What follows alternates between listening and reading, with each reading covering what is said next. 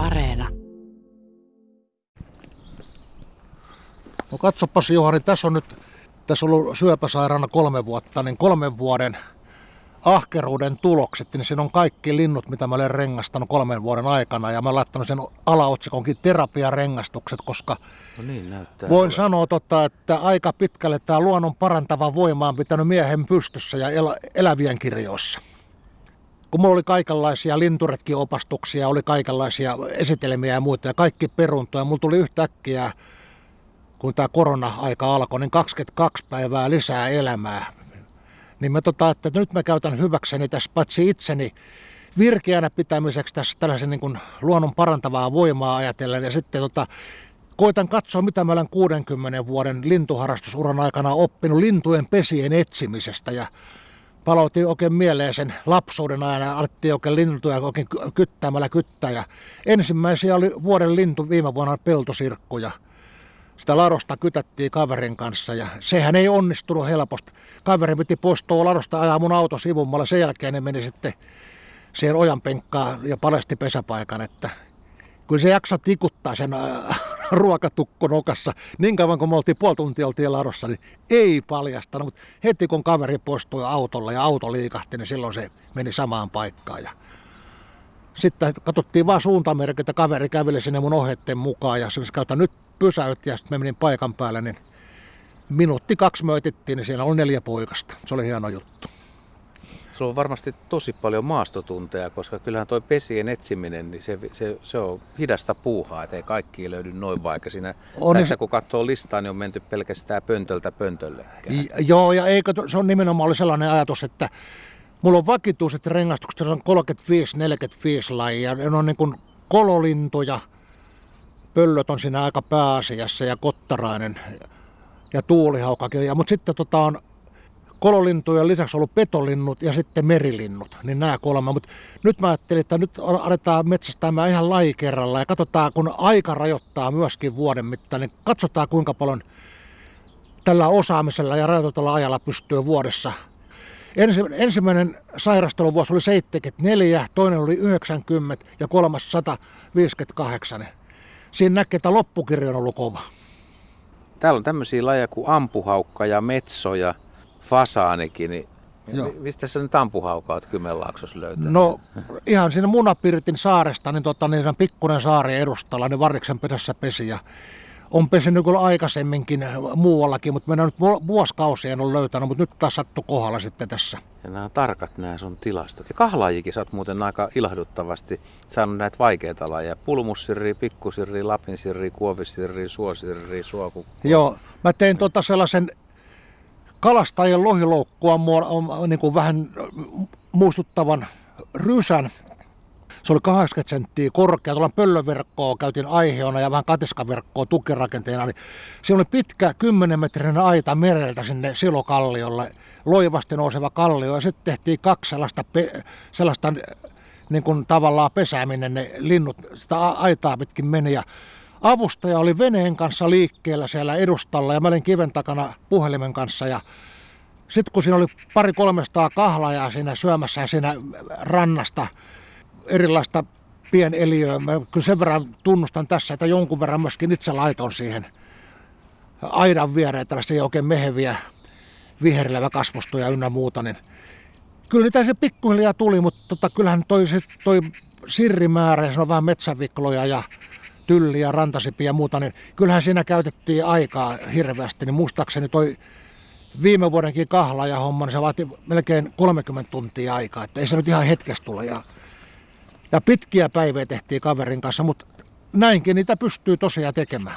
Mutta sitten siellä on ihan uskomaton juttu, se mun grillikatos juttu siellä lopussa, kun meillä on sellainen grillikatos pihalla, jossa tuota, Olet hienot listat kyllä tehnyt. Joo. niin piirron tarkkaa vanhemman lehtorin työtä, eikö niin?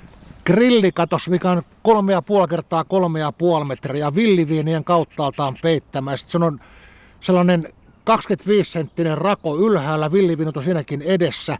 Ja liukuovet ja ikkunat, niin siinä on koko ajan, mitä se on ollut siinä toistakymmentä vuotta, niin se on aina siellä on linnut satimessa. Niin sen takia piti ne liukuovet ja ikkunat tehdä. Ja nyt kun mulla oli aika oikein kytätä siinä ja me tota, annoin ne lintujen mennä sinne vapaasti, niin sellaisia lintuja rengasta, esimerkiksi nokkavarpusen ja pikkutikan sieltä grillikatoksesta, mitä en ole meidän pihallakaan koskaan nähnyt, vaikka ollaan asuttu 22 vuotta samassa talossa. Niin melkoinen tuota pyydys oli. Ja sitten tosiaan, tosiaan niin kerttosia ja penssirkkalintukin ja Siis sieltä grillikatoksesta. grillikatokset ja satakieli ja sinirinta ja näin Se poispäin. mahtaa olla myös hyvä tarjoulu sit siellä. No onhan, onhan siellä, täytyy myöntää, pikkusen kaiken näköistä on kyllä keksitty. Olin tuulihaukan pöntöllä ylhäällä tikkalla ladon seinällä ja alas tuli sellainen mu- musta untuvikko poikainen, mitä en heti tuntenut. Sitten me kävin funtsaamaan, että mikä, mit, mikä tuo nyt voisi olla, että mitä en ole koskaan nähnyt. Tuli siihen tulokseen näkemättä, että täytyy olla ruisrääkän poikainen. Ja kaveri oli vähän matkan päässä, niin me sanoin, että katoppa sieltä Googlesta ruisrääkän poikainen, niin tuleeko minkäännäköistä kuvaa. Ja sitten tuli kuva ja se oli nimenomaan se, mutta nyt se ruisräkkä meni sinne ladon alle, kun mä tulin alas. Niin piti kaverin kanssa tehdä juo, niin kaveri taas siirti mun autoa vähän kauemmaksi ja meni sinne latoon sisään ja haavin kanssa. Ja sitten kun tuli ulos, niin sain sen haavin ja rengastettua. Niin tämä on ehkä nyt kaikkein mieleenpainovin juttu. Se oli 19. Yksi maastopoikainen siis. Kun katsoo näitä tilastoja, niin tässä tosiaan niin kaikkein eniten rengastettu laji taitaa olla tuulihaukka. No se on sellainen alue, kun- kuka tuntee Kymenlaakso, että summasta Liikkalaan ja Ahvenkoskelta Elimäelle 180 pönttöä, niin ihan ne paikoilla isojen viljelmien reunoilla ja latojen seinissä, niin kyllä niitä riittää. Että parhaimmillaan on melkein 500 joinakin hyvinä vuosina ja huonommillaan vajaa 300. Että mutta siellä pesii paljon muitakin tuulihaukkoja, mutta tuulihaukkoja vartenhan on tehty ne pöntöt. Esiikö niissä tuulihaukan pöntöissä muita lajeja?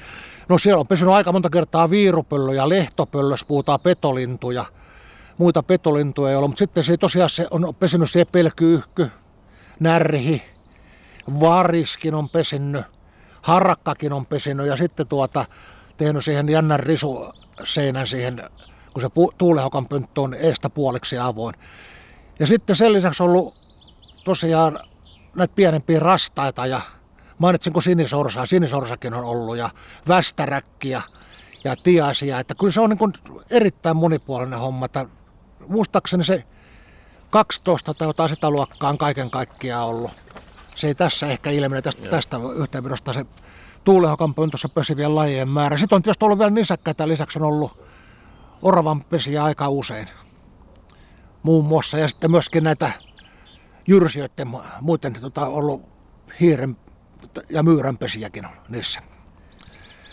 Täällä on toisella rivillä heti tosiaan sairasteluvuosien terapiarengastukset. Että tämä on pitänyt sut mukana siis pelissä. Kyllä se näin on nimenomaan. Ja sanotaan, kyllä mä olen niin tyytyväinen, että mulla on tällainen elämäntapa, mihin mulla on intohimo säilynyt ja haluan luontoa auttaa noin pönttöjen kanssa. Ja valtava into ollut vielä 72-vuotiaana tota, rengastaa näitä ja muuta, niin se piti elämässä kiinni ja, ja oli sellainen fiilinki kaiken aikaa, että kyllähän tämä pitää kunnella loppuun saakka hoitaa ja olen lopputulokseen tyytyväinen.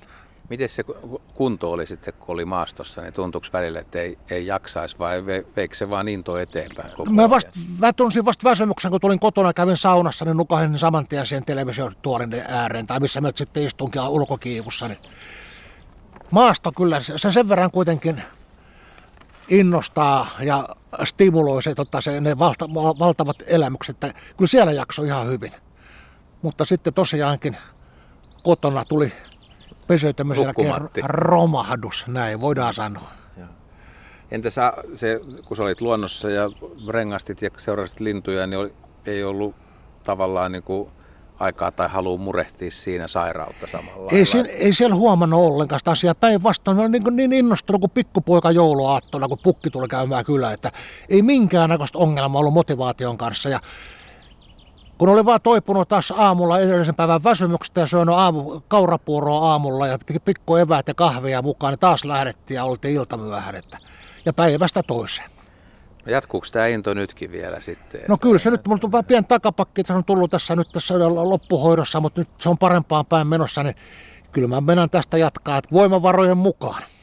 Mulla on sellainen erillinen paperi, missä tota, kun mä olen rengastanut elämäni aikana, niin tuota kuitenkin vähän enemmän kuin tässä nyt on tullut, mutta ei kovin paljon, alle 170 lajia, niin jos mä olisin kaikki linnut rengastanut, minkä linnun poikasia meillä nähnyt, pesäpoikasia tai maastopoikasia, tai hautovia lintuja, minkä on saanut haavilla kiinni, tai sitten muuten kiinniottavia aikuisia lintuja, niin siitä menisi pitkälle, pitkälle yli 200 koko juttu, mutta meidän on vittu monesta syystä, ei se Lapisen ole rengastanut ollenkaan, kun se ei ole varsinaisesti mun aluetta ja, ja näin poispäin. Että sen voi nyt sanoa, että Tunturihaukan pesänkin on itse löytänyt Suomen Lapista 60-luvulla ja kaksi kertaa Sepel rastaan pesän tuolta Enon tai Kilpisjärven suunnasta, että kyllä kaiken näköistä on nähty.